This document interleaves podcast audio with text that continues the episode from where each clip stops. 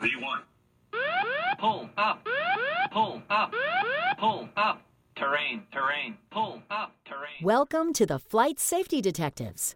Hosts John Golia and Greg Feith, two of the world's most respected aviation safety experts, talk all things related to aviation and aerospace.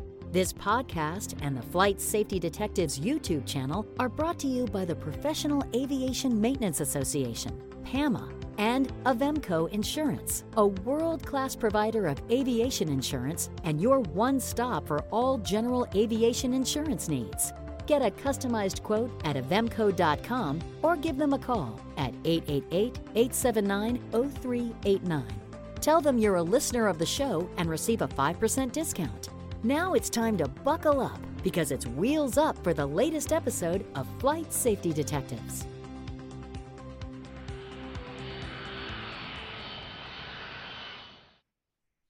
Well, hello, my friend. How are you today? It, uh, it's good to see you for another episode of Flight Safety Detectives. I'm uh, in a different place, so I'm using a virtual background to disguise my location. So uh, you see that I'm disguising it pretty well with that ValueJet airplane that you and I were involved in the investigation of. So it is an undisclosed location because, uh, you know, I'm in the witness protection program. How about you? Oh, I'm in warm weather in uh, main base for a major airline. So it's, uh, I'm enjoying the, the warm weather. Talked to Todd a little bit ago and it's not so warm in Boston. And he's not going to be able to join us tonight, so Well, I hope he's out shoveling snow, getting some exercise or something. he did that. I tried to discourage him. You know, once you guy get to, guys get to be forty years old, they shouldn't be, have a shovel even in the house. Oh, please, John, that's my aerobic exercise, shoveling snow in shorts. My Yeah, neighbors that's think what- I'm an idiot. My next door neighbor used to say that until he fell face down in the driveway, dead. Shoveling snow. So, Yeah, well, I may fall face down and I may be falling face down dead, but it'll probably be with a glass of scotch in my hand. that's okay. Just don't spill it. Yeah. Oh, I definitely won't spill it. Trust me. So. Know, nice Glenlivet. Anyway, Absolutely, absolutely. Well, there's a little bit of news this week, and um, as always, even when we don't dissect accidents, we we always try to equate some of these news events that we do discuss to the potential and how it compromises safety and uh, and could set up the potential for an accident or a serious incident. Of course, uh, the big news is the fact that Frontier is buying Spirit Airlines. Now, if you go on the internet and you research both airlines and you research uh, some of the uh, 60 billion complaints that these two airlines get, um, there have been a couple of uh, prominent articles written and characterized both of these airlines as the two worst airlines operating. And so now you have, if that is true, two bad airlines coming together. Does that mean that it's going to be one gigantic bad airline? or does this really change the flavor? Does the the merging of these two carriers, uh, you know, cause management and, and the airline personnel that are coming together to uh, to basically um, take a step back and reinvent themselves and come back now as one better carrier? one can hope, but the history of mergers sometimes doesn't support that. You know, in my past, I lived through uh, four mergers, five mergers. I have to stop and think and count, but enough of them to know that uh, we had severe operation, operating issues, including accidents, right around the time of the merger. And how much of it was people's attention diverted into their position in the new companies, what's going on, you know, all this other thinking that's occurs in the cockpit and on the ground that doesn't involve doing your job. And those distractions, we know those distractions are problems. So it, uh, it's yet to be seen, you know, and uh, one thing that I did not read in anything that was published on these two airlines merging was the fact that they both have some of the same players as founders to them. So some of the, the, the, the money that was behind the creation of both of these airlines came from the same sources. Hmm. And so that was an interesting piece that uh, I saw in the filings that they had. They've been releasing some filings. And John, you know that, you know, over the history of mergers, whether it's airline mergers with, you know, the, uh, the Northwest and Old Republic Airlines, there was a lot of animosity between those two pilot groups. They, they still to this day, when you ask the old heads, they still refer to themselves as Red Book pilots and Green Book pilots. Uh, they drew that line in the sand and, and it was very prominent. You don't see that much, you know, United and Continental when they came together, there was a lot of, a lot of concern and, and of consternation, if you will. Um, whether that still exists to the highest levels or not, I don't think so, because I don't see it. And friends of mine that fly for both or flew for uh, Continental, who are now United, I think that was a little better transition. Is there still a little bit of infighting and philosophy and, and corporate culture? Yeah, because I do hear about that. And I think that's the bigger problem because when we look at aircraft accidents, especially with an airline, we're always looking at organizational culture. We're always looking at safety culture to see what influence it may or may not have had in the outcome of the sequence of events of an aircraft accident or incident. There was a period of time where the NTSB really was good at ferreting out those facts. You know, we had, we had a couple of really good human factors people. I know you worked with, with Malcolm and, and others that uh, were really good at ferreting out those kinds of issues. They still look at them today, but I just don't see the depth that, uh, that those, those two individuals did. I mean, I worked both before coming to the board and then after at the board during accidents with, uh, with the human performance people. And uh, they, they really dug deep. So uh, they've driven some change. I wish some of that, that change was focused at the maintenance department because uh, the, the, uh, the lapses that occur at mergers between the maintenance departments can be sometimes severe. You know, it, it's not seen as a big flag that the two companies that are merging may use entirely different paperwork. And in the maintenance environment, the paperwork and the procedures that you use don't always line up. And then when you're under pressure, departure pressure uh, to get something done, people revert to what they know best. And uh, what I saw in the, the multiple US air mergers is we oftentimes would have people falling back to the uh, Mohawk Airlines or, or uh, Lake Central Airline procedures, PSA procedures. And they weren't the same as US Airs. And we went to great lengths to try to, try to uh, train that out. But it's a difficult, difficult thing to do. I remember when Piedmont was in existence and, and everybody really loved the fact that Piedmont was a, a homegrown airline, family oriented type airline. It was run according to the folks that worked there pretty well. But then when they merged with PSA, things started to tank and it started to come apart at the seams.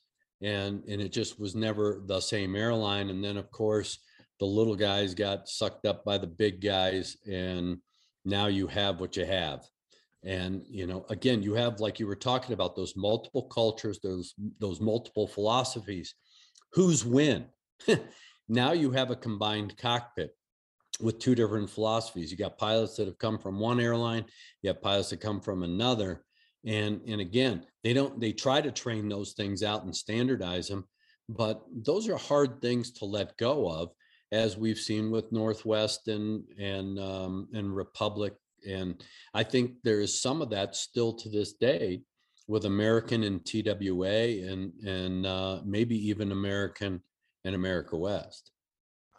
know that exists. You know, one of the problems you have, if you have a base uh, that's predominantly the airline that disappeared, uh, they- they tend to still operate the way that airline operated. So, you know, I saw uh, uh, when I worked for United, it was after the Capital merger. And in New York, United was bigger, so the people in Capital just sort of folded in. And, uh, but they were readily identifiable because the company at that time used this, in order to just make things easy, they put an eight in front of the employee number for all the Capital people. Hmm. So all you had to do was look at their, their, their employee number and you knew where they came from. And they got, and they got a lot of uh, uh, peer pressure because of that. And then I, I was getting laid off in New York and I went to Washington, which was Capitals based. And uh, let me tell you, it was a hundred eighty out from what United was. So it really is, or can be geographically centered according to where the majority of people come from, which airline. And which procedures will, will linger longer because of that. It- And we- It's something to watch. I mean, uh, Oh, we- at US absolutely. Air, right, right during the mergers, Allegheny with Lake Central, plane crashes. Right, Allegheny with Mohawk, plane crashes. Allegheny with PSA, plane crashes. Uh, it was, by then it was US Air, and US Air with Piedmont, plane crash. Yeah. I mean, that's the kind of thing that, that you really need to be focused on, is making sure that everybody, all the employees, have their mind in their job and not in the merger and the effect on themselves, you know, with the layoffs and, and maybe change of domicile. And There's all sorts of uh, employee issues that rear their head in these mergers, and I hope that uh, these two companies can get a handle on it. Now, they, they have some advantages in that they contract out, all of their maintenance is contracted out to, to third parties. So I just hope they keep a high level of, of oversight from the two airlines to the people that are doing the work on their product so that that, that doesn't get lost in the shuffle because of. a Well, it's going to be interesting because you and I um, had done some work for Frontier several years ago. And we had the opportunity to, uh, to spend several shifts in the hangar with the, the maintenance folks because at that time they were, uh, they were merging or intending to merge with uh, Republic Airlines. And uh, there was some question about these very same issues. People were concerned about bankruptcy at that time. People were concerned about job security. People were concerned about what was going to happen in the organization to change an organizational philosophy. And not only does it happen in the airline, of course, we've seen it in business aviation. Um, one of the more prominent accidents was BP Amoco when the two oil companies merged. They merged their flight departments, and uh, they ended up having a very senior pilot, the director of uh, flight operations, and a chief pilot, one from each organization, happened to be flying in the same cockpit of a Gulfstream 4. And as I recall, they uh, they broke that airplane coming out of Milwaukee. And again, even with these corporate flight departments, they too have their own respective philosophies. Now you try to merge that, whose wins? And you can only standardize so much. Yeah, you can train pilots to fly an airplane in a standardized way, but if you have company policies and procedures that are ingrained in a lot of these people, like you said, that's what they refer to or revert to in a high stress, high anxiety situation. And next thing you know, you have a mental battle going on in the cockpit as to whose whose policies and procedures are going to win. Yep. And do they talk to one another? I mean, we've had examples of incidents, and I won't mention the airlines, but some uh, US carriers where the uh, the two, the two pilots in the cockpit would not talk to each other because they came from different Yeah. companies. So the minimum conversation in the cockpit. That's not a, a recipe for good CRM.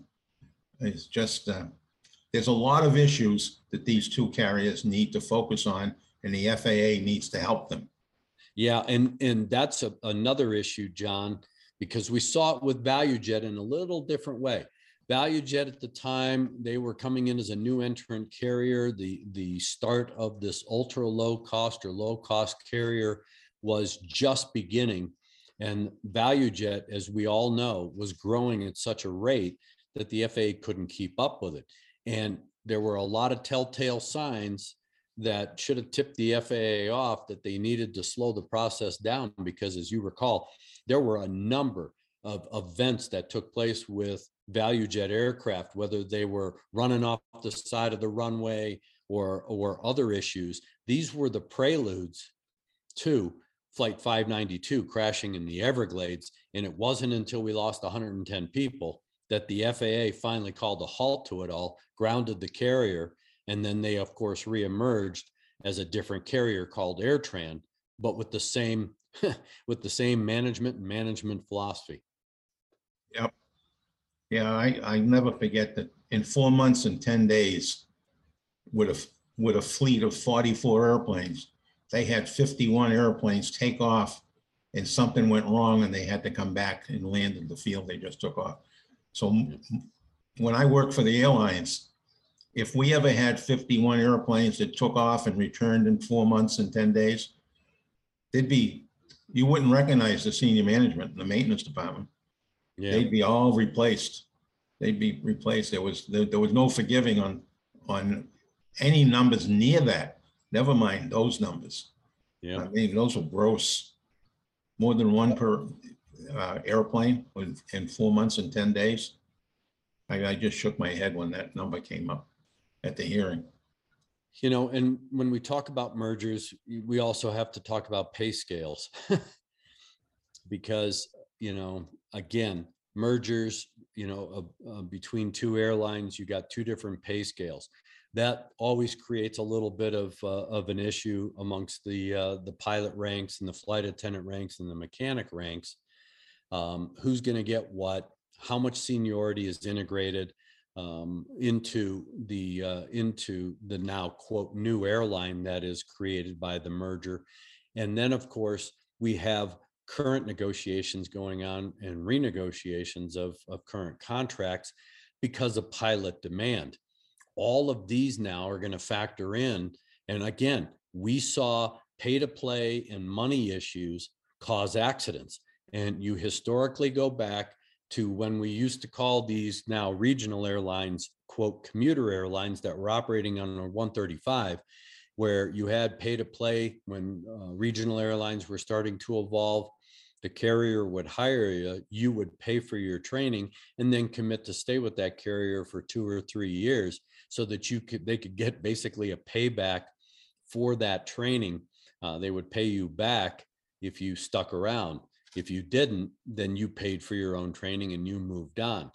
But the bigger part of that, when you followed the money trail in a lot of these accidents, was the structure. And that is if you had a carrier where uh, pilots were assigned to fly five flights in a day, up, down, up, down, up, down, up, down, and you only got four of them done, then you only got paid for four, not five.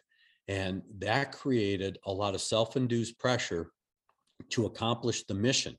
And we had a lot of airplanes crash and a lot of people get killed because of that mentality and that policy and procedure at those airlines. In fact, the ValueJet, the picture behind you, the accident before the one that claimed 110 people was a pilot that was rushing to, to uh, complete his trip. And he was popping circuit breakers in the cockpit to try to uh, mitigate some flags and some problems he was having with his instruments. And uh, he, uh, he pulled the wrong circuit breaker, or we don't know if it was wrong in his mind, but the circuit breaker he pulled uh, made the airplane think it was on the ground. And in so doing, uh, all of a sudden, the spoilers are deploying. uh, Things that happen that only happen on the ground. And he lost control of the airplane, landing it. So it was, uh, I mean, there's things that happen because people push themselves. And the only way we're going to get a handle on that is by having a good presence from management and good oversight from the FAA to keep everybody on their toes. And and these are the the kinds of issues, John, that you know aren't very prominent. They aren't very sexy. Um, these are the stories that you and I tell because we know it. We've been around the industry. We've investigated it. These are the, the backstories, if you will, but they have very large consequences because they have significant influence in decision-making by pilots, in decision-making by flight attendants and mechanics in the operation and of course the overall success of a flight. And, and we can't lose sight of that and our audience can't lose sight of the fact that, yeah, you're gonna, it's real easy to blame a pilot or pilots for making bad decisions, flying into a, a thunderstorm, you know, trying to land the airplane because they're five miles out and they fly an L-1011 into a thunderstorm. Next thing you know, they're getting whacked by wind shear and shoved into the ground. But there's, it, it really is um, necessary to understand why those pilots in that airplane at that time were in that place. What were they trying to accomplish? What information were they gaining uh, to make either an informed or an uninformed decision that put them in a position of peril? And that happens with every single accident, not only with commercial operators, charter business, and that kind of thing. It happens every day in the general aviation ranks. I am so busy right now with general aviation airplanes, pilots who have, and there's this term of art that we use in the business, and that is pilots who have more money than brains. That is, they don't have the requisite skills, abilities, knowledge, experience to be flying some of the airplanes, especially these technically advanced aircraft, all the whiz bang, gee whiz stuff that's up front. They don't have the requisite skills to be able to fly those airplanes. And as I've always preached for as long as this stuff has been out, I believe personally, when I've investigated these accidents, that what pilots lack in their own personal skills, abilities, knowledge, and experience, they transfer that confidence from themselves into the airplane because they have an autopilot, they have TAWS, they have weather. And as long as they have a moving map and a magenta line and that little airplane symbol, they're good to go and they will blast off into stuff that they otherwise know they shouldn't be blasting off into or trying to do things with an airplane that they know that if they actually had to hand fly it they shouldn't do it but because of all this automation they believe that the airplane is going to keep them out of trouble You know, Piper Malibu, AKA the doctor killer. You know, doctors are busy people. And if they fly once a month in a high performance airplane like the Malibu, that's not enough. That is not enough to keep you proficient. And, uh, but that's what we see. And a lot of the doctors that have uh, perished in Malibus, uh, that was one of the problems that came right up to the surface. You know, flew five flights in the previous six months. Uh, high performance airplane, you can't do that. You've got to be doing more frequent flying. You've got to be more familiar, or you got to have somebody with you that has flown more than you have. And we see that over and over. You know, you touched on, on uh, something else that I've been following here the last month or so, and that's the pilot pay rates. I have been seeing, and I, and now I am actually soliciting comments from pilots in the uh, corporate FBO that I spent some time in uh, about the pay rates and turnover. So I usually open the door with saying, you know, how many pilots do you have? How many have you seen leave? And virtually every company that has more than six or eight pilots has seen at least one pilot leave because of the hiring spree the airlines are having. And then I would, uh, after we talk about that for a little bit, then I would ask the, the, the question, the real question I was after is what's been happening to the company? What's the response been from the company? And the one that just, I just talked to within the last uh, four or five days, uh, the company's response was across the board, ten thousand dollar raise for everybody while they conduct an assessment of where their pay needs to be. yeah And they were, they had uh, sixteen pilots and they had several leave. He named three and he said that he thinks it was more than that. The, the guy I was talking to. So the point is that a lot of these, these one thirty-five operators, both corporate and uh, charter, are, are starting to feel the pain now from the airlines. uh, You know, hiring uh, away, poaching, if you will, from other operators. And uh, it was just in the newspaper yesterday that um, the pilots for Delta Airlines are expecting a very good pay raise because of the, the current issues. So here we go with, uh, the airlines are all going to start coming back in. Uh, The employee groups are going to be coming back in to, to uh, get their piece of the apple, especially with, uh, if this inflation that they're saying is coming on strong because of uh, all the money that the government gave away, driving up inflation, it's going to put, put a lot of pressure on the airlines at a time when they're feeling the hurt themselves. And in that pressure, of course, John, as you know, um, yeah, we pay the pilots and, and flight attendants and mechanics what they are due. But all of a sudden, then what happens? The economy tanks or travel starts to uh, to peter out, kind of like what happened with COVID. Now the airlines go into world of hurt and they can't pay those salaries now. I mean, it's it's a vicious cycle. We've seen it. It's been cyclonic over over time, and and of course, the the bigger question is how does that influence or have a negative effect on aviation safety and and that's going to be something that we're going to have to watch very closely and i think you know if there are accidents i think following the money trail i worked for a boss you were on the board with jim hall and and jim one of his philosophies was you follow the money trail you know what? There's probably an influence of that money trail in the cause or contributing factor of an accident. We've seen it all too often, all too often. Yep. Well, let me uh, let me just uh, conclude this. Um, we're going to get back to uh, dissecting accidents uh, in the next shows. Um, but uh, one of the things that uh, I wanted to do is just give a shout out to Pilatus Business Aircraft. I was fortunate enough to spend a couple hours over at their North American um, headquarters, which happens to be across from my office up at uh, Rocky Mountain Metropolitan Airport and um, met some great people over there. Had the opportunity to go through their uh, their finishing center.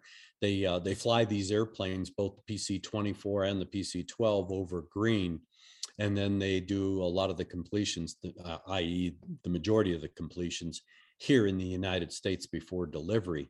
And uh, it's a very, very impressive operation. The people there, it's a small group, but they're they're very dedicated. A lot of hands-on work. This is not, um, you know, automated finishing work. This is truly, um, you know, custom hand work. And and and I was very impressed with the attitudes and the people.